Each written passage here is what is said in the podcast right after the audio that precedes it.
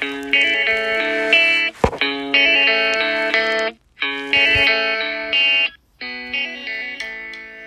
根田専門ナースかなです。このチャンネルはナースのかなが、えー、女性の下半身のお話だけをするというチャンネルです。今日も聞いていただいてありがとうございます。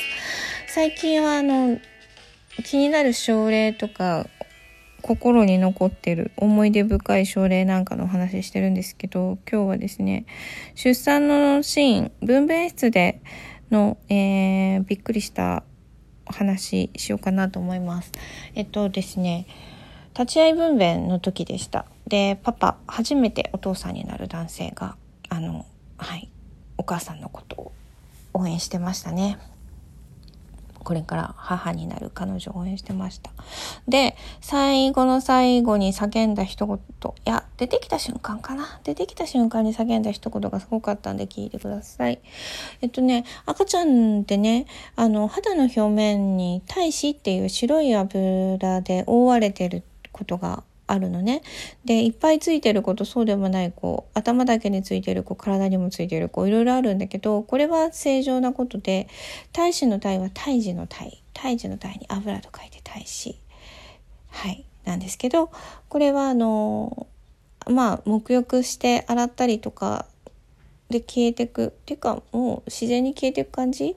あのつけすぎたボディクリーム大人ほらボディクリームつけるじゃない？つけすぎたボディクリームが消えてくでしょ？つけて、こう、浸透したりとかして。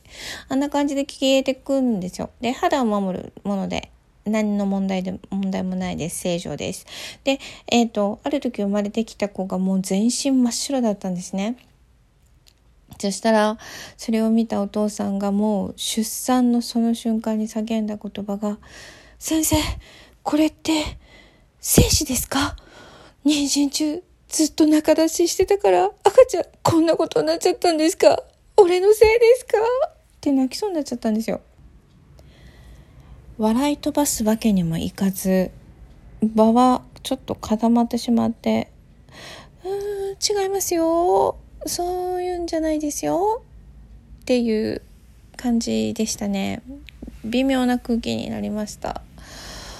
まあでも初めて見たらびっくりするかな赤ちゃん。生まれてくる時真っ白って考えないもんね。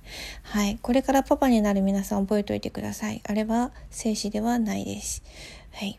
ということで次はですねえっ、ー、と次回はえっ、ー、と母親になる側の人が叫んだ分娩台で叫んだ一言でまた周りがピリついた、ピリついた？凍りついた？